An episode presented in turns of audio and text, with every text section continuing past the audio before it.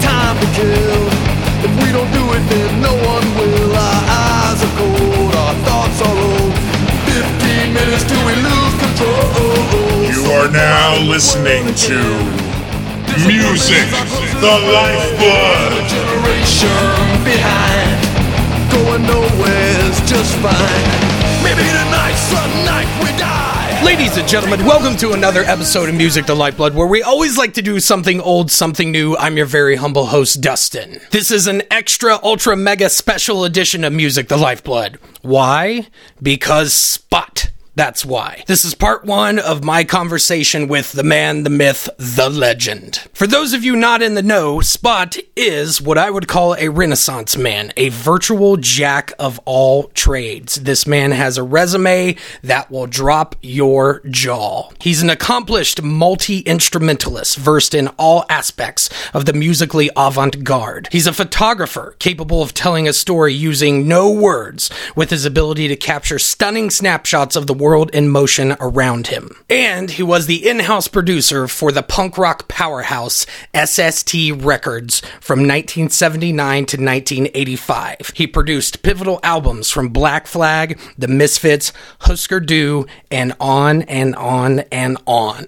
I had the privilege of speaking at length with Spot about a myriad of different things. Everything from his love for jazz, his career as producer for SST Records, his photography book, Sounds of Two Eyes Opening, and many other things. I cannot thank Spot enough for his candor, his openness, his approachability, and most definitely his time. But before we jump into the conversation, I want to let everyone know that this episode of Music the Lifeblood is brought to you by my favorite Midwestern record store, Indie CD and Vinyl, located in the Happen and Broad Ripple neighborhood of Indianapolis, Indiana. Great prices, great staff. I've had the pleasure of getting to know the owners, Andy and Annie, and I can say most definitely they are rad people. You can find Indie CD and Vinyl on Facebook and online at www.indiecdandvinyl.com and make sure you spell Indie I N D Y. If you find yourself in the Indianapolis area, I want you to stop in. They've got all of your vinyl and CD needs. Do it. Now, before we jump into the conversation with Spot, just a quick little producer's note. Spot and I spoke for a very long time, almost an entire afternoon, and we took several breaks. And at one point, the call was disconnected due to what I'm assuming was bad weather. So, to transition between those breaks, you will hear this sound. Don't be alarmed, it's part of the show, folks. Now, on to the interview. On the phone, I have Spot. Spot, thanks for being on the show, man. No problem. Right. So, Spot, in kind of getting to know you, quote unquote, in an artistic sense over the years, you've never struck me as someone that has been nostalgic, uh, but more just kind of matter of fact. And you have a photo book that came out a little while ago called Sounds of Two Eyes Opening. And in conjunction with that, you put a video on YouTube uh, called The Director's Cut of Sounds Oh, you you saw that? I did, yes. Um, and I'm interested in I'm interested in that. Um, and I quote: "If we had been Canadian folk singers, we would have wanted to be in the surfy, skateboardy sunlight, thinking it was better than those snowbound winters, listening to the hungry animals wailing in the forest. Then we would have discovered that beach life was just a brighter form of darkness." Are you getting Are you getting more reflective as your art advances? I don't know, maybe. I guess. I just, I mean, I, I just know that I know what it was like back then, and I know what it's it's like now. And it's you know, as you get older, you have more information on uh, on what you were doing when you were younger. You know, Sure. uh, it, there, there's there's a there's a, a there's a clarity that comes in along with a new kind of confusion, you know, where you you see a lot of um, a lot of what you did and a lot of choices that you made in a different light, and uh, you know it's not that it's not necessarily regret. It's just that you know you just have a different perspective on on things Sure. you know. But I, I just, I mean, I think a lot of people uh, have this or have had this idea that Southern California beach life is all, you know, brightness and positivity and yoga and this surf, surf surfers and this, that, and the other. When uh, the reality was that um, um, there was always a there was always a, a dark and low side to that. You know, I mean, there were there were street bums out there. There were homeless people. Uh, you know, there were, you know, uh, hopeless alcoholics. There were, uh, you know, druggies, and you know, people who had people who had problems, day to day problems, and and a lot of those people were, you know, people who had homes and jobs and money. you know, they weren't they weren't immune from any of life's trials and tribulations either. Maybe they they were in a position to deal with them easier, but you know, you know, you, you know, the, taking the good with the bad. I mean, the bad is there as well. Sure. Did you feel was there a from a photography standpoint was there a artistic compulsion to document that period of time? Is that why you found it, or was it just eh? This is the subject matter at my disposal. I think I think more the, the second one.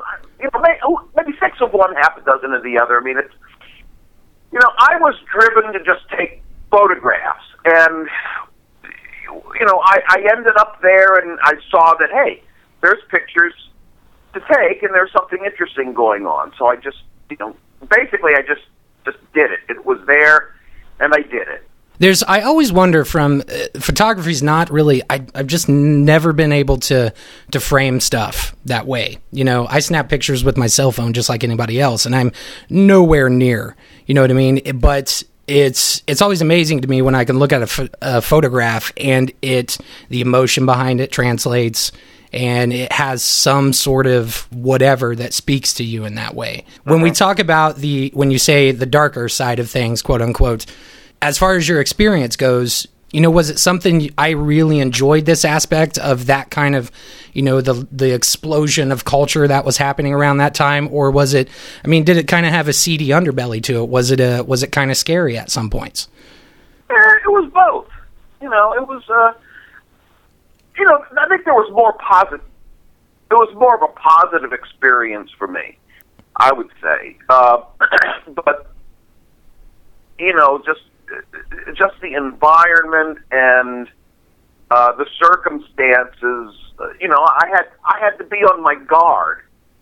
You know, because it was, you know, it was easy to easy to be uh, waylaid by, um, you know, things that could be either emotionally or physically deflating.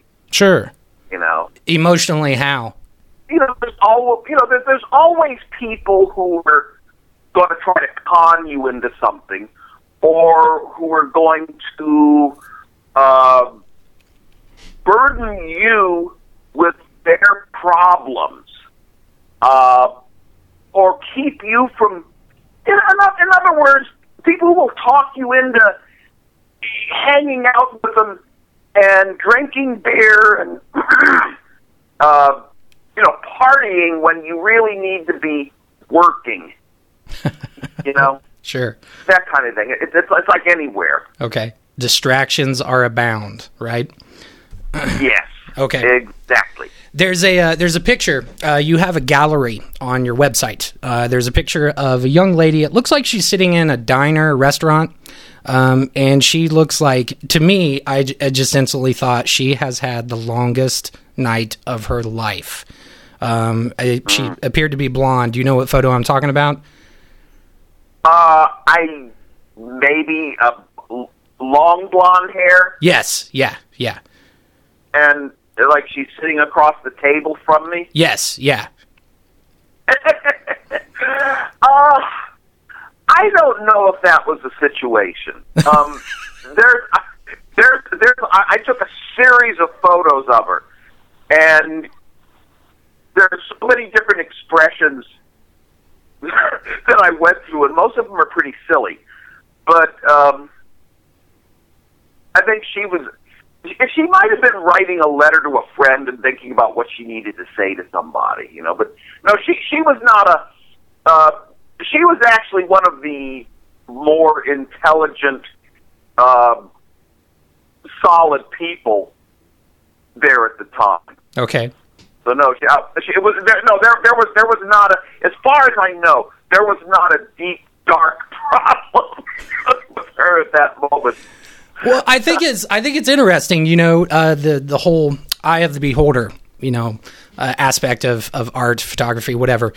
That that's what instantly popped in my head, and that's one of the things that I think is neat about photography because out of context, it could mean something completely different than what was, you know, act- in the actuality of the of the circumstance. That's true. Obviously, you were kind of at ground zero of the Los Angeles punk scene in the late 70s, early 80s. You were there. I mean, you were literally at the epicenter of it. Um, there's this great pho- uh, photograph of Darby Crash from the Germs. Um, Uh-huh. From uh, looks like I'm guessing you were at the front of the stage when you took the photo, uh, and there's a lot of lore that kind of surrounds what went on with the germs and how Darby's life ended and things like that. What was you know it's one of those story that never it's never going to be complete. You know what what was your experience with Darby, if any? Uh, well, I mean, I, I if if if I'm thinking, if the picture you're describing is the one I'm thinking of, that was uh, when the Germs performed at the oh god, what was it? The Fleetwood in Redondo Beach. Okay, Um, Fleetwood Smoke. Yeah, the, it was the Fleetwood, and um, and, and he's on stage performing, kind of like down on a knee or something like that. yes, that's, That's the, the one yep, that's the one. Yeah, and, and that was the first time I had seen them, and I wrote um, a review of that show for the Easy Reader. You know, took pictures, wrote the review, and uh, that was like that would have been like 1980. And uh, you know, when I everyone had been saying, "Oh God, the germs are so great" and everything, and when I saw them, I thought that, man, these guys suck. but the, the thing is, they sucked in a really good way, a really good, memorable way. and you know, as a, I mean, as a band, I mean, they were just totally a mess. Uh, because I mean, look, I had come out of the '70s with bands that were professional and theatrical and and whatnot, and and you'd you'd go to a show, and that's actually what you'd expect. You would expect a band to easily go from their from song to song and not play so horribly sloppily in those songs. But the Germs, they were just it was just you know, it was it was just like uh, I don't know, like being in a kitchen and all the plates just keep falling off the shelf, and there's nothing you could do about it. But you still had to make the, you still had to make dinner. so uh, it was, it, it just kind of had that feeling, and um, you know, and, and I and I talked to people. To, some people say, "Hey, you know, that's actually one of the most coherent shows I've ever seen them do." And I'm like, "Whoa!" But no, I, I recognize that there was there was something about the band that um, you know that was unique and at that time important, and that it it, it uh, connected with people emotionally connected with people in the way that. Um, you know, uh, uh, hair bands with bell bottoms and singing about wizards and and the sun coming out on their girlfriend's eyes just didn't. Right. you know, and, and in the in the uh, I'll tell you in in the review that I wrote, I I likened seeing Darby to seeing uh, uh, seeing Judy Garland perform at her worst. But the fact of the matter is, it was still Judy Garland, and you knew that she had substance. you know, it was that kind of thing. Wow. So, what do you think about uh, the the LA punk scene? Obviously, it's I don't want to say it attracted a lowest common denominator. That's because I always think it. You know, people. I don't think people have the right context of understanding the Los Angeles punk scene a lot, but it felt like it attracted people that were somewhat marginalized, whether socially or economically. Um, you know, sort of the disenfranchised aspect of of young people. What what do you think drew them in? You know, at least at first. because it went, you know, the, the, you know, at, at that time, punk rock really went against the establishment notion of of how to be. You know, um, you know, it's why it's why the Ramones uh, connected with people because they didn't have guitar solos and they played all their stuff real fast and real simple and it was real fun to listen to. And if you had um, if you had friends who were more conventional you could play the Ramones for them and watch them cringe and that was fun uh, you know and and the Sex Pistols in a different way yeah I mean those are like the two prime the primary bands, but it opened up this whole other, uh, you know, that this whole other realm of of stuff that really needed to happen because culturally, pop music had gotten so so tight and predefined that um, it wasn't it wasn't that fun anymore. All of the rock and roll that came out of like the whole '60s hippie thing, and hey, there was a lot of really great stuff in the 60s hippie thing that really rocked. Most of it didn't really get played on the air, but yeah, I bands like Quicksilver Messenger Service and Moby Grape in their early days, that was great stuff. But everything got so formalized, and then uh, somebody had to come along and and and break it open. And I think disco as much as everyone hated it, it actually kind of broke open a certain a certain wall that that other people could start coming through Sure. as well. Sure. Um, but I might be going off topic here, uh, but I think that it's just a yeah. There was, I mean, there was a you know we were looking for something, you know, and we needed something.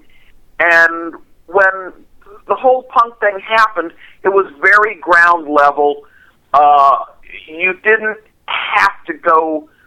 You didn't have to buy a the latest concept album to get it. You could just go with your friends at a time when gasoline only cost you 50 cents a gallon.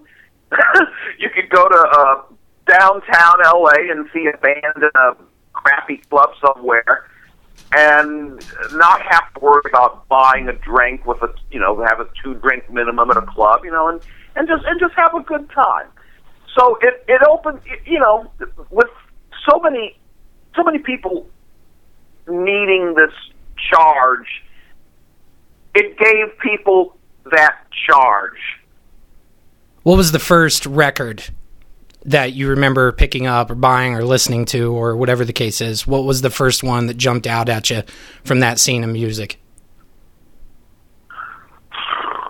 I wasn't buying records then. Just producing them, right? Yeah, no, I, I, I, I uh, no, seriously, I quit buying records in the early '70s Why? because, uh, well, you know, I remember one one day in Tower Records. Uh, you know, the the original. I guess I don't know if it was the original, but it was Tower Records on Sunset Strip. I mean, there was a time when, yeah, I I did buy records, and and and one day in Tower, might have been seventy two, seventy three. I was looking through the the bins, and I realized uh, there's nothing I want to buy. the next day, the next the next time I went there, I'm doing the same thing. Uh, there was nothing I wanted to buy.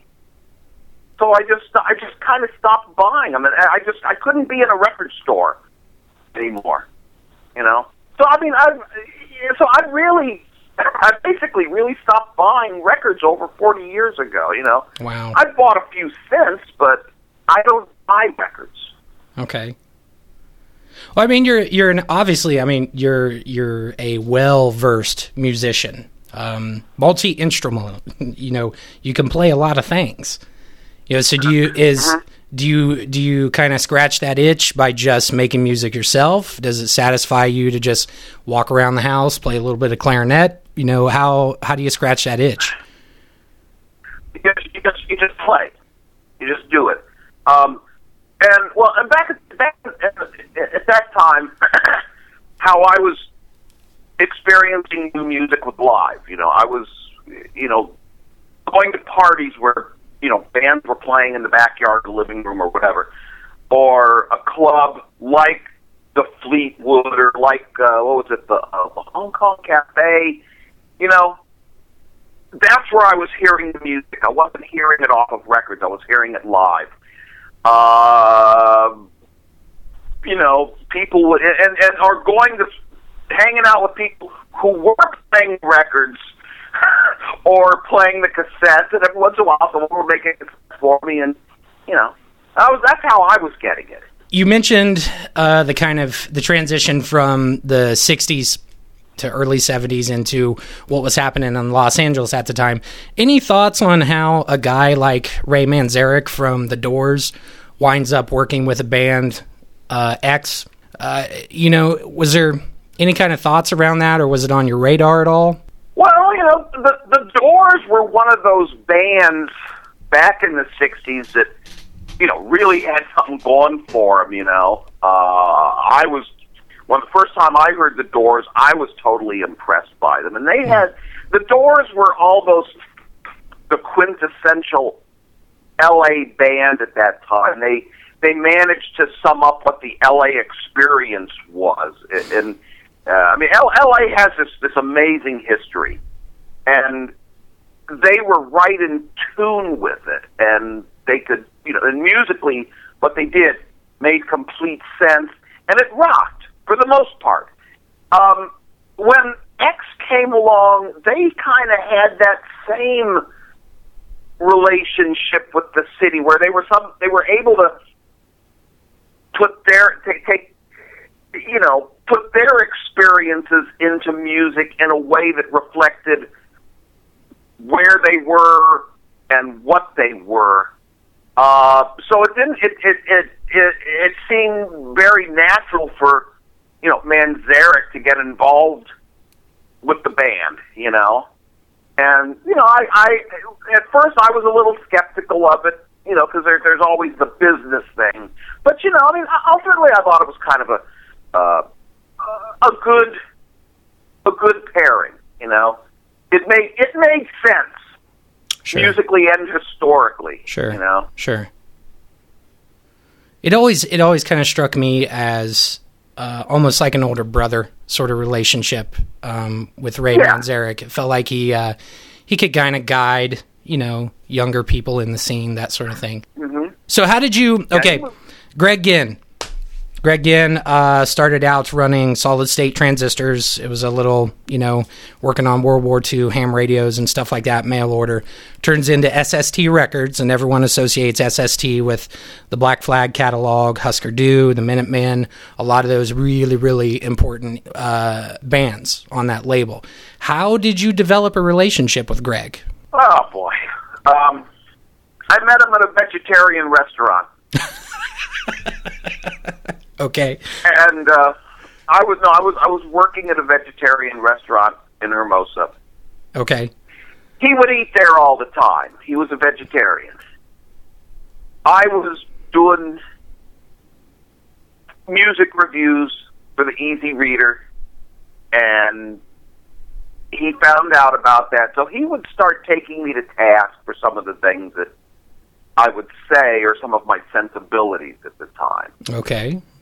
So he was talking about he wanted to start a punk rock band, and I, I thought that was pretty laughable. Um, but you know, he was okay. I was. um This restaurant was like half a block away from Media Art, recording studio, where I kind of lived at the time, Okay.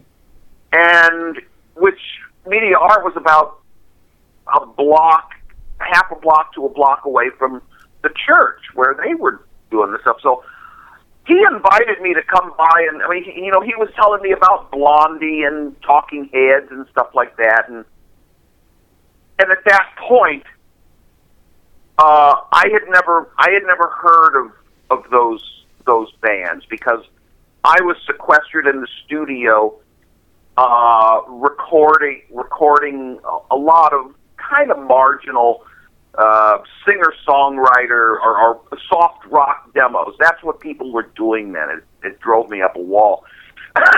so I would go and visit these guys, you know, and they'd be doing their thing, and I'd listen to the shit, the stuff that they're playing. And I think one of them might have loaned me the the Ramones out first album, which I just thought was great. you know, so it, it all kind of started in that in that aspect. So I just, I, I you know, I just kind of was one of the people who was, you know, regularly passing through their social life and talking with them and and and whatnot. So what what lineup of the band? Uh, Duke, Greg, Robo, Keith. What you know? What was your initial Well- introduction? Then it was um back then it was Keith who was singing. He was a singer. And um I guess it was Brian Migdol Okay. was the drummer. He was a, and he was on I- he, so he yeah, he was a guy who played drums on um the Ner- Nervous Breakdown Right. Yep. single. Uh, and um, yeah, and then and then Greg and Chuck. Okay. Gotcha. That's um. uh, I mean, obviously, when you talk about Black Flag, damaged always comes up. Anytime you mention, I'm sorry. I, I didn't. I didn't mean it. I didn't mean for it to turn out that way. I'm sorry.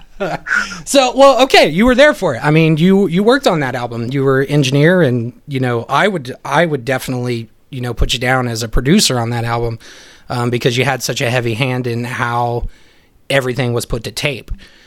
Uh, when when I imagine Black Flag, uh, it's like a switch that goes on, and it's just the sound of a freight train. In in the studio, Yeah. in the studio, how how do you capture that to to tape? I'm guessing you guys were probably using one inch or two inch. I'm guessing 16 or 24 track in media art, right? Uh, yeah. Yeah. Okay. I mean, how do you how do you contain that? You know what I mean? How do you fit that roar, you know, onto a piece of tape? You just don't be afraid of it. you know, it's kind of like, you know, okay. There's a misconception a lot of people have that loud is difficult. Uh, loud is actually not difficult. You just have to know how to deal with it. it's like, okay, you might have like a a house cat. You know, a house cat will sit on the, you know, will will sit on a, uh, the sofa with you and put its head in your lap and purr and everything, and it's like, aw, isn't this the nicest thing in the world? But if let's say if that house cat is a lion or a tiger, a big a big jungle animal, it'll come in and it'll just sit there and stare at you. If you offer it some if, if you if you pull out a piece of steak and give it that steak, you're going to make that that cat happy. And maybe it'll get up and get on the couch with you and sit there with you and and, and, and, and sleep and sleep while you're reading. And you know, it's just a big pussy cat at that point. you know, but you just got to know how to keep, you know, when to feed it another piece of steak. You feel, oh, it's getting cranky. I better feel, feed it steak because if you don't feed it that steak, it's going to eat you. Right. but it's, it's basically it's it's a pussycat, and, and that's the way that's the way sound is. Um, you have you know it, it's just a matter of not being afraid of it. Uh, there were a lot there. studio engineers had a lot of phobias about about high about you know high pressure sound. Uh, but at least the technology at that point had gotten to where uh, there were good enough dynamic and condenser mics out there that you could, uh, you know, you could close mic something and and not have to tell someone to turn down because you know these bands they didn't want to turn down they wanted to you know to to to, to go into a studio they wanted to feel the same thing that they felt in a, a rehearsal room or on stage. You know, they they wanted to feel like they were. You know, it, it, I guess it's I guess it's like an athlete. You know, if you're if you're training, uh, you know, if you're running, you want to sweat.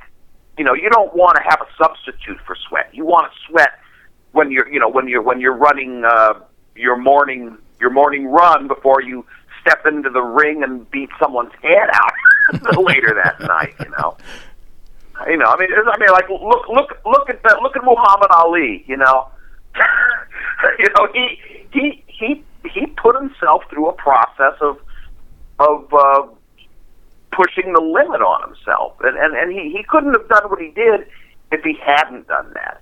So yeah, I mean, in a in a studio, you you, you kind of have to do that, and it, it it really wasn't that difficult. You just had to approach it from that standpoint that uh, of of you know doing whatever it took to get to get it down. And I I personally, uh, you one one of the um, there there was like a contingent contingent of um, jazz musicians who kind of liked media art, you know, who who would come down from Hollywood because uh, the price was right and they felt comfortable in the room. And like with jazz, if um, that's a situation where it's just a bunch of people playing.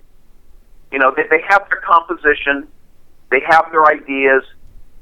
All they want to do is, you know, take take advantage of the moment and just play. And whatever comes up is whatever comes up. You know. Sure. Um, I like that. I I approached those sessions from that point of view. I, I said, let I want to get these guys comfortable in the room and just let them play, and not be worried about leakage and uh, uh, uh, overdub and, and making things all pristine and on and on and on. You know, just yeah, just just you know, just just just get out the sketch pad and and the uh, the the you know the, the the paints and just go for it. I always think, as far as modern aggressive music goes, contemporary aggressive music goes, there's a lot of uh, compression that's done from a production standpoint, and it creates a uh, an audio experience that feels like everything is at full blast constantly, even though it's not.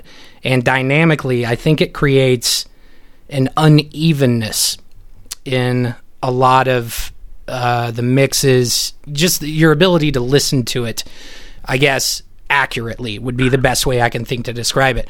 Those albums that were coming out on SST around that time don't suffer from that. Do you feel like at the time, were there any modern, at the time, uh, trends in production that you feel like, eh, I regret doing that? Or, you know, if you could go back and change, you would do it a little bit differently? Uh, you know, there's, I think there's a lot of things. Look, I'll, t- I'll put it. I'll put it this way. I've made every mistake in the book, and I've written a few new chapters on it. um, so yeah, there's always going to be. There's always things I wish I hadn't done, uh, and there's always things I wish I had done more of. I mean, there was. I I didn't have a. I didn't have a rule book. I didn't. You know, I didn't learn how to do that stuff from going to school and all of that stuff. No, I just I just learned because it was there, and I I took the chances and and you know had, had you know had a chance. I had a chance to learn it on uh, you know in the field and and and actually actually learn the, learn the skill. Uh, but yeah, so yeah. I mean, there, there's a lot of stuff I'm not proud of, but it is the way it is, and and that's that. Um, I do think that there was there came a time when too many bands wanted things too too well defined. Mm. And uh, when things got to where I had to be worried about how well defined something was, was kind of when I lost interest in recording because it just wasn't fun anymore. Your experience with Husker Du working on the New Day Rising album. Um, there's a lot of uh, there's a lot of lore around that album that there was a lot of tension between uh, label people and the production in the studio and the band and things like that. Any any kind of takeaways from that experience? Well, what you said is is exactly right. Yeah, there was um they that was the first well, I don't know if I say the first, but they recorded that in, in Minneapolis. Right. Uh, and all the previous things that I've worked on with them were all done in uh, in L.A. and and and and it was all when they were, you know, we had to book studio time when they were on the road, so it had to be a pretty tightly orchestrated um, deal. You know, they showed up at a certain time. We'd go into the studio at a certain time. We had to be finished at a certain time so that they could continue on their tour. Sure. And you know, the first couple of times, yeah, it worked fine. But then by the time when, uh, what was it? Um, what was the double album? Um, Zen Arcade, is that right? Yeah. Yeah. Was, yeah. that, was that? That was yeah, okay. Yeah. Yep. Just just double checking. It's easy. It's easy to get that wrong. um, that was that was a situation where getting into the studio was more difficult than it had been in the past, Sure. and it really it really wore on them. Does that the the kind of frustration of getting into the studio? Do you feel like that was the switch that flicked to kind of push things in a bit of a negative direction? It started, yeah, Okay. yeah. Right. Okay.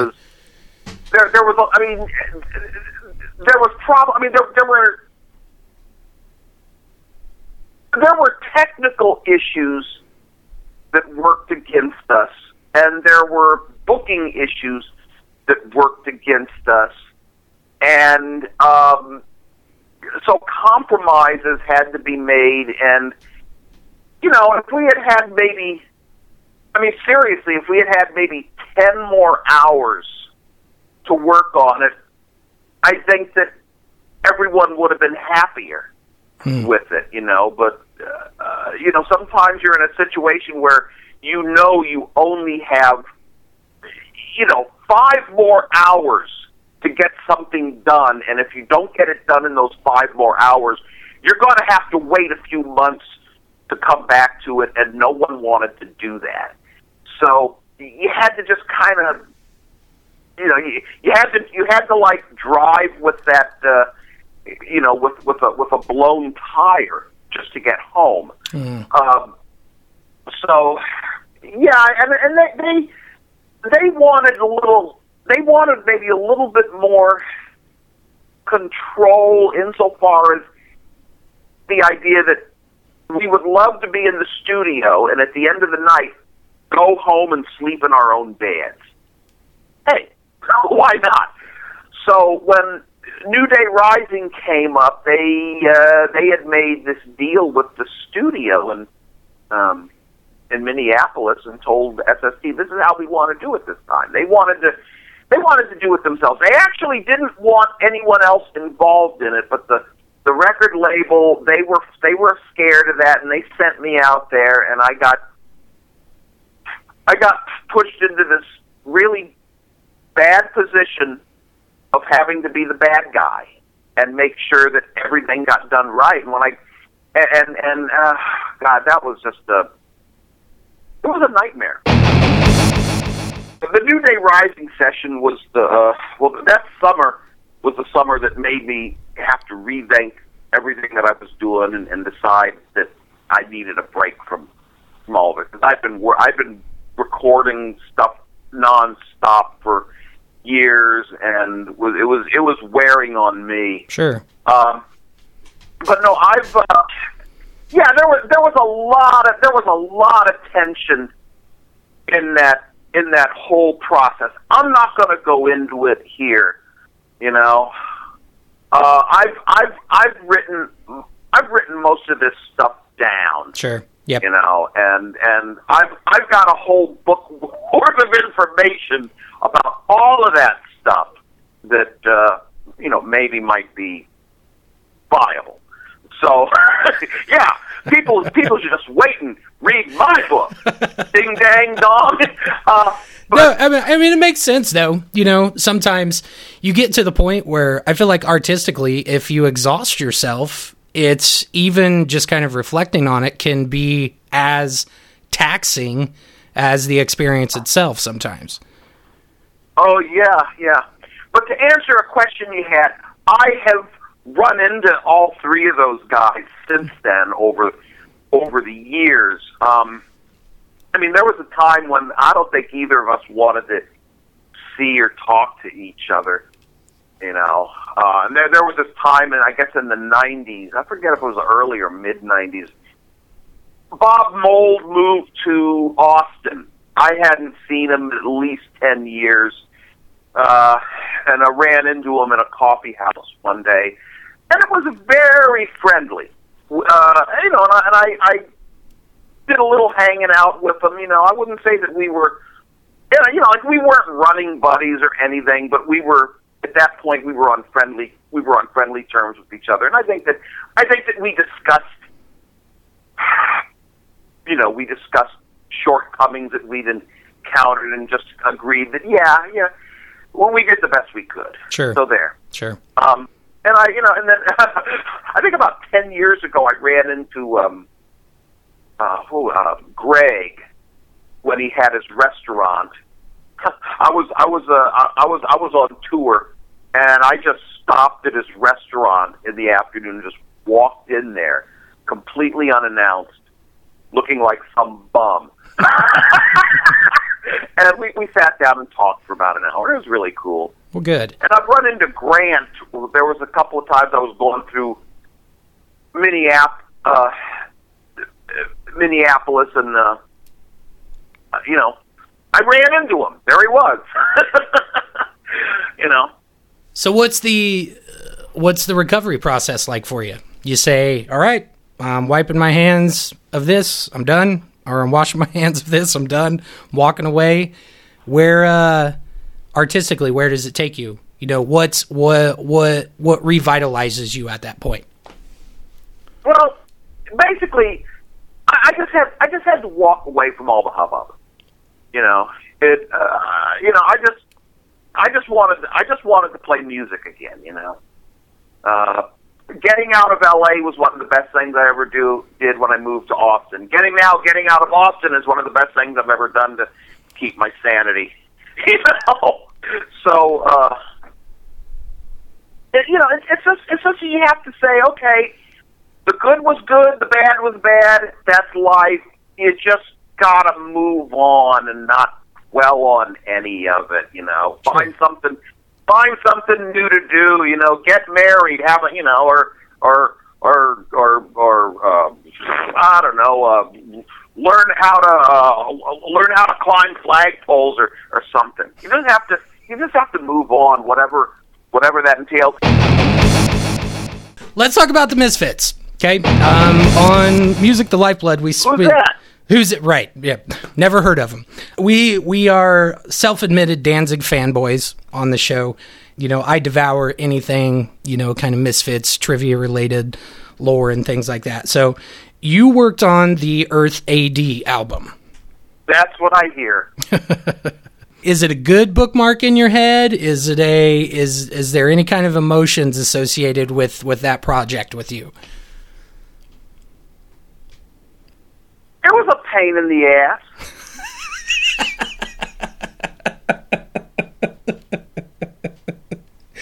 Uh, can can you elaborate, or do you want to elaborate, Spot? Well, it was fraught with all kinds of problems Okay. uh, that I don't even know if I could catalog them anymore. Uh, I mean, boy, I, you know, it's it's it's. it's I, I don't even I don't even know where to begin. I mean, I'm not I'm not saying that they were they were dire pains in the ass. It's just that things just kind of things just kind of like uh, there were there were a lot of trains that came off the track. Okay. You All right. know. All right. Gotcha. And, I'm, and I'm, not, I'm not, I'm not, I'm not pointing a finger at any one person or, or anything. It's just, it's just that's just the kind of the, the, the, the way that it happened. Uh, really, it was, it was another situation, really, of a, a good band, a deserving band, wanting to put together a good, deserving record, and not really having the money and facilities to really do it right. Mm, okay. So it had to be done. You know, you know, we we had to try to do it some way, and and in the end, it's just that there there really wasn't. You know, we were we were working at this we were working at disadvantages, and and maybe not everyone understood what the disadvantages were or how to work through. okay. Know? So tracking initial tracking of the album or the majority of the tracking for the album was done after a show they had played in Santa Monica. After the show, you guys head over to Unicorn Studios, am I correct? No. Was it at No. Media Art? Uh, you know, see, here's the thing. I, you know, media art was, I think media art was gone by that time. Um, okay, this is really going to work my brain. Um, yeah, remember when they were in L.A. and yeah, they did play a show at the Santa Monica Pacific, I think it was. I don't rem- you know, I honestly don't remember if they came over right after the show to record or not, or if it was like the next day. I honestly don't remember, but I do remember that we recorded some tracks at uh, Total Access in Redondo. Uh, we put them in the big room, which was very, uh, very you know hard, spacious, kind of like a big warehouse type of thing, and, and, and, and they played live. I don't remember if there were vocals recorded at the same time or if that was overdubbed or not. But I know that we got we got we got some basic tracks down, Okay. and um, and I know that Mugger was kind of assisting me. He was in the room with the band, and I and I mean there, there was there was no visual contact between that room and the control room where I was. Okay. So, but but you know we could talk back and forth to each other, and Mugger was you know if I needed a mic moved or something, say yeah move that mic like blah blah blah whatever. That's what I remember of that. Okay. Then there was we made an attempt to record some some more basics, I think it was, at a different time with at at, at God, what was it? It was at Music Lab, which was in Silver Lake. And that was that was the session where all hell broke loose. Um, I mean, the, this, this, uh, yeah, the a mock speaker fell out of the ceiling and landed right on top of the the the the, the, the 24 track machine, split the tape in two, and fell on top of the console and no, and, and that was it. You couldn't work from there on. Uh, Okay. and so that so so that that session that was an, a completely an aborted mission. Okay. All right. The band, you know, there was there was nothing else. The band had to go back to New Jersey. Then I went out to New Jersey to work to help them finish the record. They found a studio in Jersey uh, to do it. I think okay. I know that we did some. well, I guess we must have done some basic tracks there, and then some overdubbing and that. And there were two studios that, that I remember, but it, it's you know, and, and I just. I mean, I remember doing some vocals with Glenn at one studio, and I I just remember that that was the one that had the Harrison console. The other studio had, I think, an Allen and Heath console, and I don't remember if we recorded there or just there was some mixing going on, and people we were eating pizza. Uh, I don't, but but I don't know if any of the, anything from that session was used Okay. or you know, but it, it it was it was a session where we were really having a hard time just getting it done. Okay. All right. The the the the lore is that there's two there were two reels with kind of rough versions of the songs, some with vocals, some without, and then there's the completed um, that ended up being the actual album. All my research has said Unicorn in Santa Santa Monica at the beginning of October of '82, and then you guys moved out to New Jersey. Mm-hmm. Well, I don't I don't remember I don't remember working with them at Unicorn ever. Okay, all right, gotcha. I believe I bel but no, I think maybe, maybe they just thought that they were in Unicorn. But I remember Total Access, definitely Total Access in Redondo. The big room, right? That's what you, you called it, the big room. Yeah. Okay. The one thing we called the cement it was a cement room in Total Access, and uh, uh, it? Uh, Music Lab had a, a large room also. It was a you know it was, it was not quite as live, not quite as big, but we were we were trying the, the basic we were trying to do basic tracks there, and that's where that's where the, the control room blew up. How does that happen? Like what what what what the hell happened that something falls onto the board? Well, it was. I guess. It, it, I, I guess the speaker, and it was a big speaker. It was. um It just wasn't mounted solidly enough.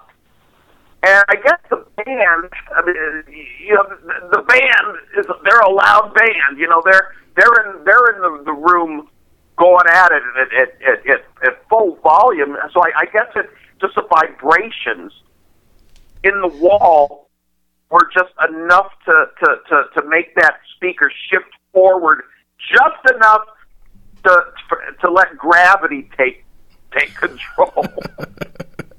Was was Mugger in the room with you? yes, yeah, we were we were yeah, and we it, it was it, everything happened so fast. We both were it was both like run away. You know, we just both had to run, get out of the way of things falling. You know. Nice. Just um just And, yeah, just to give context for everybody listening, Mugger was uh, he worked for SST. He wrote it for Black Flag. He ended up doing a lot of studio work, and he was kind of one of the, the the key players in the SST record label days and things like that. So just so everybody knows. So what's what's the band, you know, out in the studio, you know, when things are actually going right, you know, as far as they're they're taking a pass at a track. Did you feel like they were really prepared to to to to be able to put this stuff to tape? Were they well rehearsed? What was the vibe like in the studio with the guys in the band? Oh, it was, it was, it was, everybody was up. Everybody was gung ho to, to do it, you know. At least, at least on the basic tracks, you know.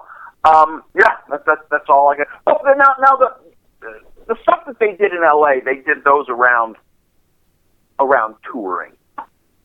And one of the best situations in the studio is if you, if you've got a band it's in the in the midst of touring and they're you know and they're, they're I mean you know it's like they're they're they're on it you know? They well I'm, I'm not sure what the word is but they're they're in they're in their zone. Yeah. You bring a band like that in the studio and and and you don't have to worry about whether they're rehearsed or or you know ready to play Sure. they're ready to play Sure. um, now in New Jersey, that was a different situation because they in their home and they weren't touring. Uh, They had one gig I remember in New York one night, but you know that's just driving over the river, no big deal. But uh, I had to kind of, I had to kind of like stay after them and say, you know, you guys gotta, you guys gotta rehearse your songs. You, you, you need to, you need to be on it when we go in. And actually, they, because I think what I've seen, remember that they were not really inclined to do that. But I, I managed to get them to, to rehearse a little bit, and I think that I, I remember one morning I woke up. I was I was um I was staying, I was in, in one of their houses. One morning I woke up and and and and, and I hear them out in the um the uh, the garage playing, which was rare. Apparently, that's a rare thing for them to do. So yeah, that part that part was good. I'm guessing that's probably Jerry and Doyle's house. They rehearsed in the garage there for the Yeah, longest time. you're right. You're right. Okay. Any uh, any experience with uh, their family? Did you get to meet Jerry and Doyle's mom or anything? Was it any? Yeah, yeah. You know, there was you know nothing, nothing, uh, nothing really significant. You know, I, I, I, I met their mom. You know, seemed like a decent person. Okay. Didn't really interface with her much. Um, uh, some of some of Jerry and Doyle's friends, you know, they were just actually they, they were, you know, they were guys who would sit around and like while they're talking, they're they're lift, you know, they're lifting dumbbells and doing these muscle exercises and stuff like that. I thought that was funny, you know. And then they'd have then they'd drink beer, do some more muscle exercises, blah blah blah. But that, that was kind of funny. I don't, I never, I don't think I met the dad or anyone, anyone else. I don't really, yeah. Okay. It's it's a funny picture. I it's just strange to me, you know the the I guess the the clash of you know uh, horror punk band and physical fitness always just it doesn't seem like it goes together. You know what I mean? It just doesn't seem Oh like well, well, well, the Misfits they were, they were very middle class. sure sure know. okay and they um and a lot and, and I mean I mean there's a reason why they looked as buff as they looked because they were kind of jocks and most of their friends were like that. That's what I mean. At least, at least Jerry and Doyle. Okay. That's what they were about. Glenn, Glenn, I, I, I don't know. Uh, Robo, no. um, I got, I got, I got a couple questions. Okay, um, I want to go back and hit on uh, Robo. Yeah. One of the, obviously played in Black Flag, moved on to the Misfits. After that, kind of disappeared for a while. Ended up showed up again, playing for the quote unquote Misfits. You know, through the early 2000s till a while ago. You had experience working with him for the Damaged album and there's there's a lot of uh, there's there's this story surrounding the tracking of that album that Robo wore these bracelets, and during a take you could hear his bracelets jangling. You know when when the music was relatively quiet. I think when you listen to "Gimme Gimme Gimme" on Damage, you can hear him kind of jangling on his arms. Um, is that I mean is, is is it accurate? You know, did you, did you notice it in the studio or was it just you know what, whatever, we'll just leave it, who cares? Uh, you know, I, I, I remember noticing it uh, in the studio at some point, but you know, I, I don't, I don't specifically remember if there was a, a, resolution about that, or if it became an issue, or if it was something we would just joke about and just let him do it. I, I, I don't remember how that played out, honestly. Uh, but I do remember at one point, you know, hearing his hearing his bracelets jingle. I, th- I think it's fascinating because it's, you can't tell if it's maybe the squeak of a of a bass drum pedal or maybe a hi hat pedal moving up and down, or if it's his bracelets, whatever it is. Those little those little nuances are what give albums character. Um, oh, totally. work, working with him from going from damaged to the Earth AD sessions. You know, was he was he still the same drummer? Did you notice any differences? You know, was did, was he was he interacting with this new group of guys any differently than the guys in Black Flag? You know, what'd you notice about him? Ooh, I think he was still the same drummer. Um, but just yeah, just in a different situation. He was he, ah, now socially, the Misfits were completely completely different. Uh, they were completely different kind of people than than SST. They were a little. They were all a little. excuse me. A little more middle class social. You know, they were uh, they were people who had houses, places to live, jobs, and stuff like that. Whereas with SST, it was all this kind of.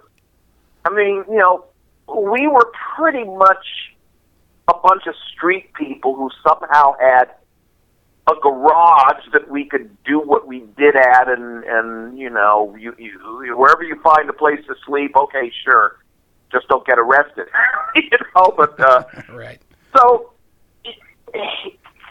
I don't remember. I don't remember where he was living actually at that, like in New Jersey. Uh, You know, I don't remember where he was living. If I don't, he might have been living at Doyle's house. Uh, there's uh, don't quote me. it's he stayed with Glenn for a while. Um, I'm not sure after that, but uh, he ended up he was working at uh, Jerry and Doyle's uh, machine shop. Uh, Oh yeah, yeah. yeah. Um, so I'm not sure how the living situation was arranged, but I do know there was a time that he was living with Glenn. Uh huh. Wow. Oh, hold on a second. Speaking of which, I just, I just, I just want to, I just want to check something out here. Gotta I don't know if I can.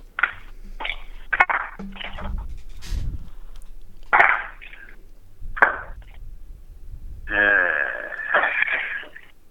well, I'm pretty. Sh- oh, oh, oh, oh, looking in the wrong place. Or am, oh, there. Yeah, I am looking in the wrong place. Yep. Yeah, I got uh, I got some of those uh, some of their lawsuit exacto knives. Oh, nice. Okay, the Pro Edge ones. yeah, the Poe. Yeah, the one the the ones that are. Uh, who, who did they rip off? Was it Expo? Yeah, I'm not. I'm, yeah, Oh, no, uh, Exacto. yeah, yeah. The Yeah. air airbrush artists use them all the time uh, to cut their uh, to cut their stenciling. Mm-hmm. That's Yeah. a, that's a. What do you do? You, do you just have? Do you have a, a box of them sitting around? Is that what it is? Well, at one time, I remember when I they gave me like a a big uh they gave me this kind of like briefcase full of them, you know, and after I had finished working with them, I'm getting on the plane, and I have this kind a briefcase full of all these knives. And you know, I, and I carried it on the plane Okay, and you know, like today, uh uh right. yeah. Well, you could you could have used them to cut tape if you needed to. I well, maybe. I think I think you're right. There you go. Okay, perfect. That see stuff like that. Stuff like that is amazing to know. Well, I, I've I've used those for um, uh, quite a few different things, you know. So they're they're they're still in the old um, when I needed uh, tool. You know, you know, I guess you know the mug of the A and W mug that I put all the the, the, the knives in. So the the mixing process for Earth oh, AD, were you were you a part of that? Gosh, I guess. Well, I know that we did. I mean, like one of the studios in New Jersey was we went there one night specifically to mix. And come, when when I think about it, I think it was actually we, we did some overdubs and mixing. And that that's the one that I remember as being a rather unsuccessful session. I remember the it was the Allen and Heath console. And at that point, I wasn't that. I didn't like working on that board. So I don't know if any of that stuff got used, uh, but we, but the the other studio, the one with the Harrison console, I remember mixing there, and that was a situation where, you know, there, there was no there was no budget, no time to mix. I had I had to like, I had to really wrestle with Glenn to get to say, look, we need at least four more hours, and he's like, oh, we can't afford that. And I'm like, but just, you know, but I don't know. And I, so you know, I don't remember if we got those four more hours or or not, pretty sure that's where it was mixed. Some of the stuff was mixed. So I, I, I, I'll say, hey, I honestly don't know what was used and what wasn't on that record. Okay. All right. I look, I I I have never even owned a copy of that thing, so I don't even know what's on it. Okay. It's, I mean, it is a hot slab of old school hardcore. It is. It's an amazing record. It sounds like I I know I say, I've said it multiple times, but it sounds like a freight train roaring. Well, well, I guess, I guess one of these days I'll have to listen to it. I'll s- I'll send you one of my copies. How about that?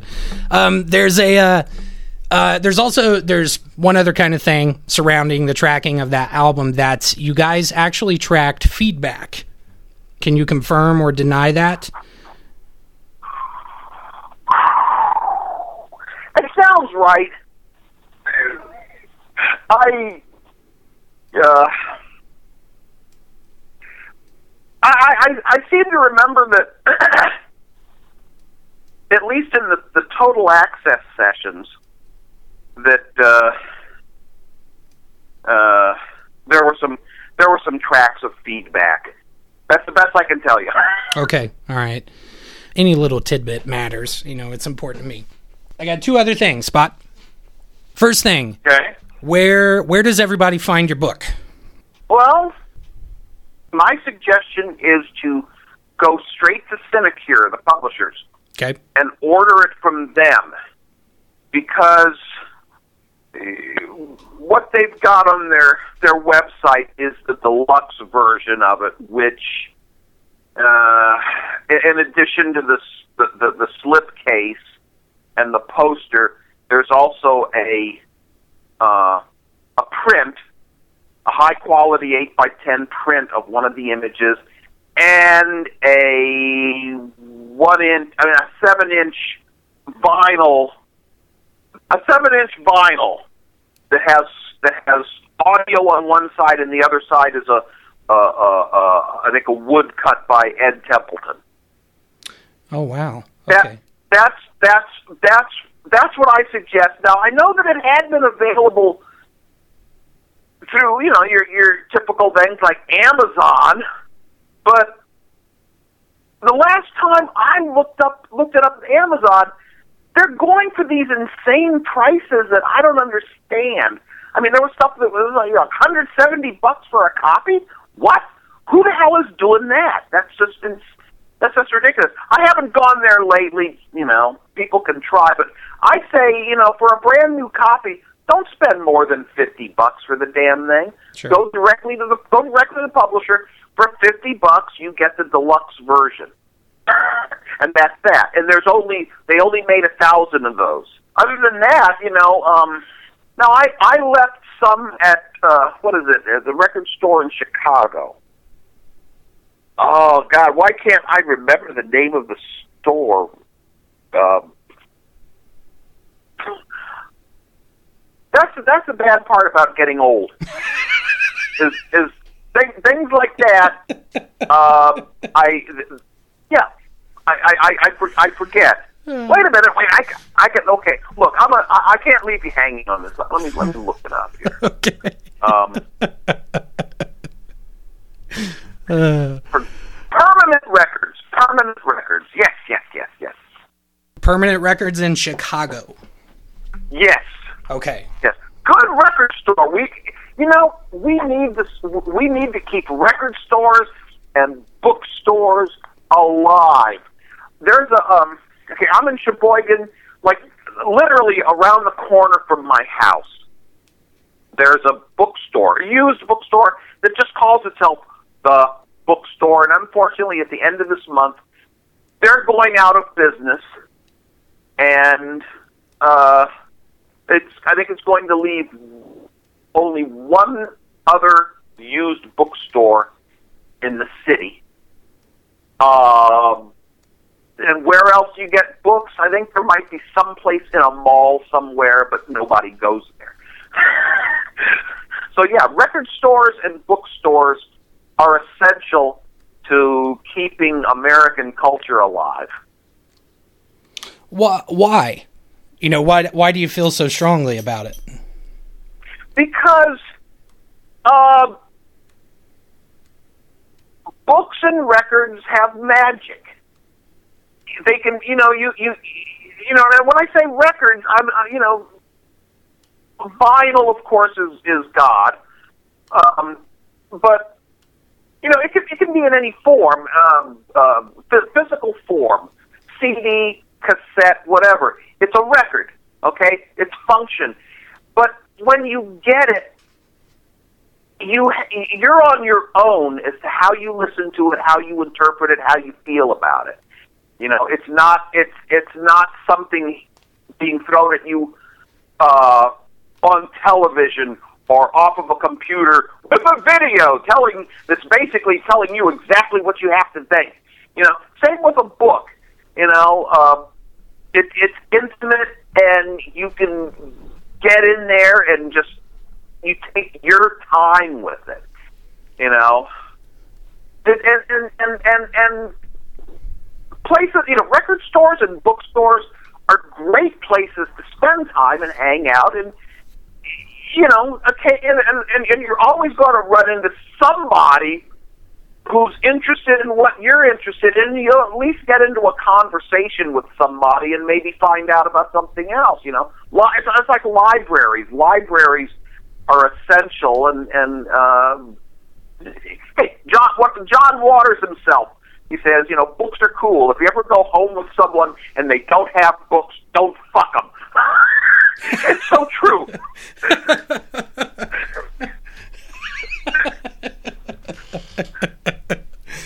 John, no, I, I, I just, I, I love, I love the experience of going into a bookstore or record store, not knowing what you're looking for, and then finding something. Do you, you you do, know? do you still get an opportunity to do that?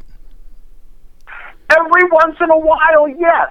Uh, uh, okay, like you know, when I put the book out, that was like uh, uh, uh, uh, uh, uh, November of 2014. You know, it's almost two years ago. Uh, I did a book signing at Amoeba Records in Hollywood, and I don't normally go to record stores, you know, but I was amazed at how much was in Amoeba.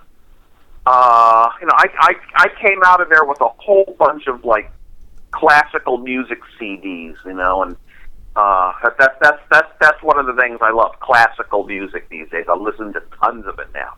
Um, but uh, and in the process of doing that, I got a chance to talk to people, you know, uh,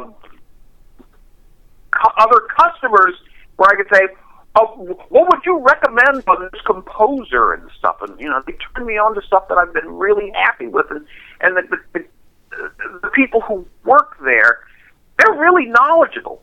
They know their shit. They know their shit. You know, uh, I, I, and, and I, I I like that because you you find you you find out stuff, and, and it, it's like you know, in, in intelligence and culture, it's not something that sits on a shelf.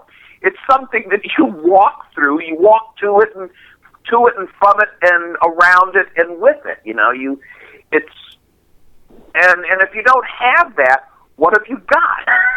Sure. Not much. Sure. I was every time I've been in Amoeba. I mean, there's a lot of really great, you know, aggressive music there, and that's you know that's what I'm into, obviously. But I always find myself walking to the back room, um, back there where they keep all of the the composers, you know, traditional kind of orchestral music and things like that. Mm-hmm. I always end up going back there because you'd be amazed at some of the stuff, you know, they have on you know, whether it's 45, 33, or 78, there's so much stuff back there. And it's literally things that are, you know, damn near to the point where it's about to go extinct because it has not all of it's been, you know, digitized. You know, so, some of that stuff only exists on vinyl. That's it. And I always think it's it's amazing to walk back there and look around because it's like you, it's like walking back in time. I think it's amazing. Yeah, it's like it's like if if, if we give ourselves a chance, uh, you know, we we've got a history.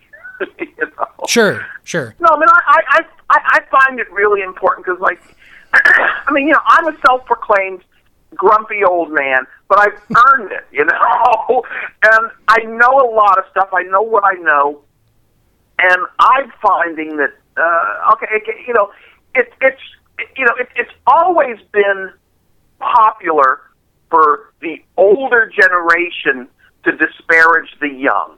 It's always been popular, um, and there's certain things about about uh, the youngins that I can't stand, but there's certain things about them that I'm like, hey, give me more of that. You know, they're not. It, it's it's like it, it always was. There's some that are clueless, and then there's some that, hey, they're they're they're they're defining what's going to happen from here on out. You know, so you know, like like like the the experience at Amoeba of um, you know kids like way younger than me who could tell me what I was well, tell me what to look for, whether they had it or you know, they at least knew about it, and and they knew what they didn't know. That didn't leave me in the dark. you know, and you know, I, I find I find kids nowadays are working at coffee houses and that that um uh they that you know it, you know it, it's important for somebody like me to turn them on to really cool stuff or ideas.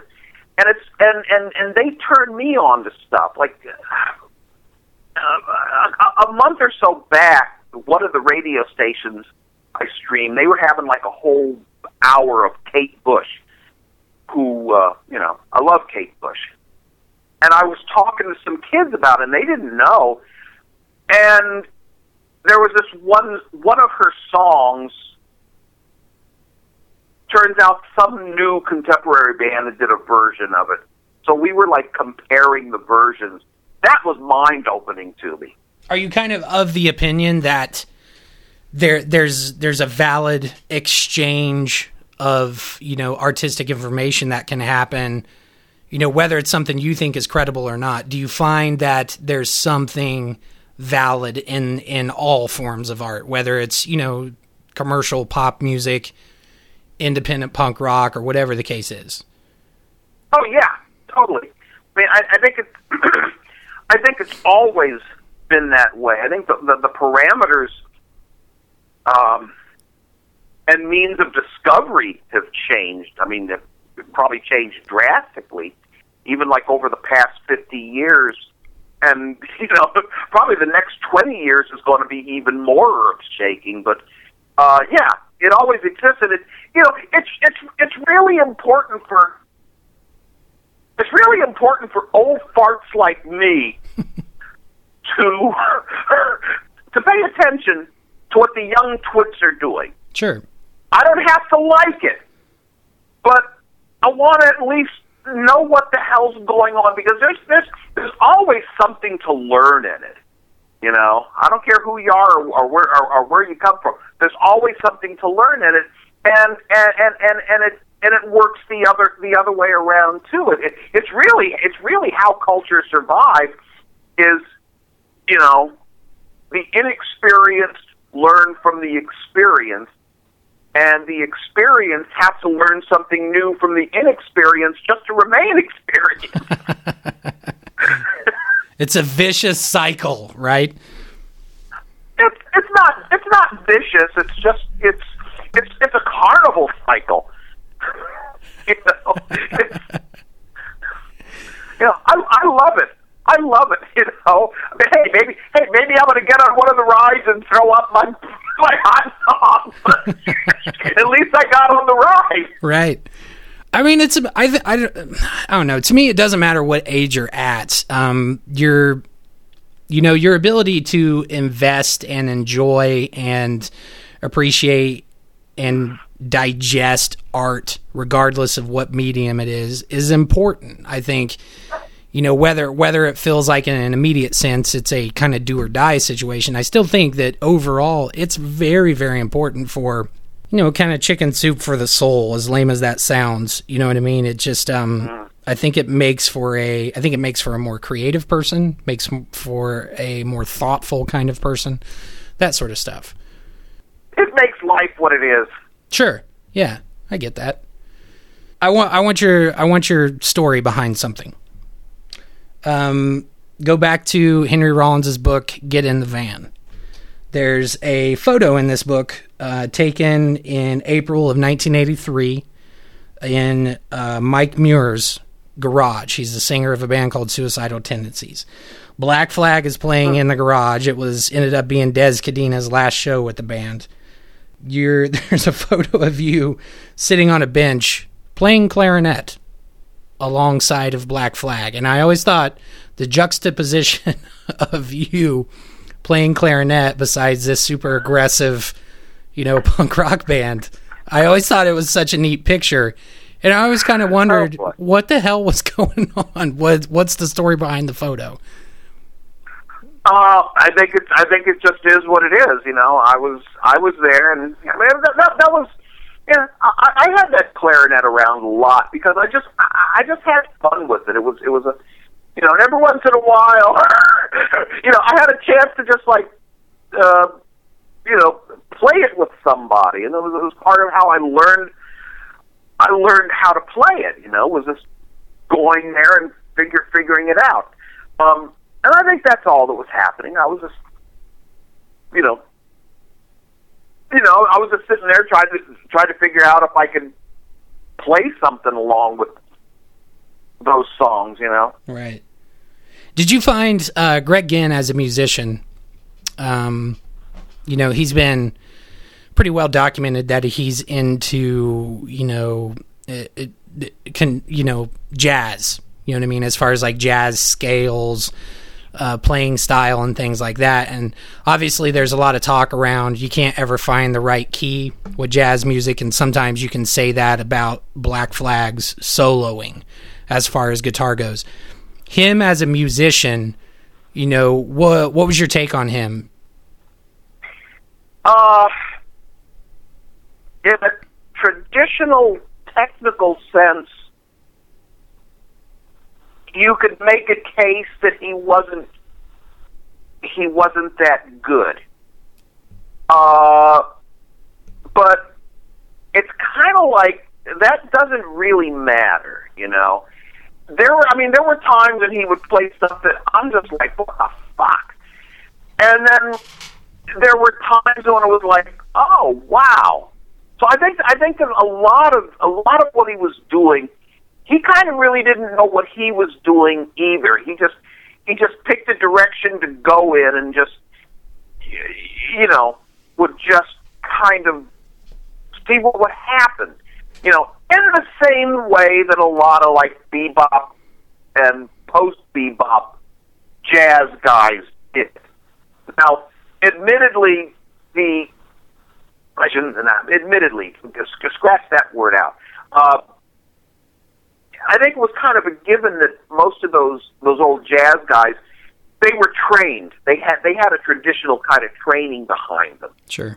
Uh, in rock and roll, especially by the time you got into the uh, the seventies, rock and roll musicians had less traditional training, and that continued into the 80s and and and and, and into the 90s. Uh, so he was someone who had, you know, less traditional training than some guy like uh, I don't know, like an Eric Clapton or Duane Allman or or, or some or something like that. So I mean, I'm not I'm not really sure where he started with it. Right. All I knew is that I had started with kind of a traditional training, but I didn't let that get in my. For the most part, I didn't let it get in my way. so a band like that, to me, it just kind of it just kind of helped me not get so set in my ways about what music is and what music isn't and everything because you're always running into people who are saying, "Well, that's not music," you know, and it's like, "Well, what the fuck do you know?" You know, and, and, and it's like, you know, do you and you and invariably it's it's like, "Well, what do you like?" Well, I don't play music, but I know that's not music. It's like, "Well, fuck you." so, um I'm not exactly sure if what Greg plays should be characterized as jazz. Uh, there's definitely a link to, you know, I guess what you'd call the free jazz thing. You know, the uh, where where Coltrane and Albert Ayler come in, and I'm, I'm sure that he was probably inspired a lot by, you know, guys playing very noisy horns. Sure, sure. Uh, yeah, um, what was it? Well, like like like, like what Ornette Coleman? You know, there's there's a good example. He's, Not a whole lot of that was discussed, really. Yeah, yeah. Well, there's. But, I, I think as the Black Flag catalog went on towards the last part of it, um, and even some of the instrumental stuff, that it's he is noticeably out of key, you know, with a lot of the stuff that he's playing, mm-hmm. and I mean, was your experience was it was it intended, or was it he just you just wind him up and he goes, and that's just what happens? I think I I I, I don't think that's a question I can answer. Hmm. I could just, I'll just I'll just say that I'm sure I'm sure you can find plenty of examples where it doesn't work and plenty of examples where it does. Sure. and we're probably wise to just leave it at that.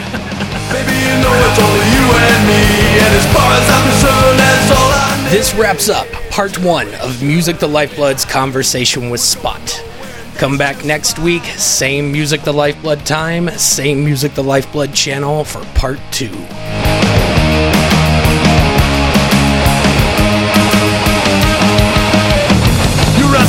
with innocence. With every kiss I taste blood on your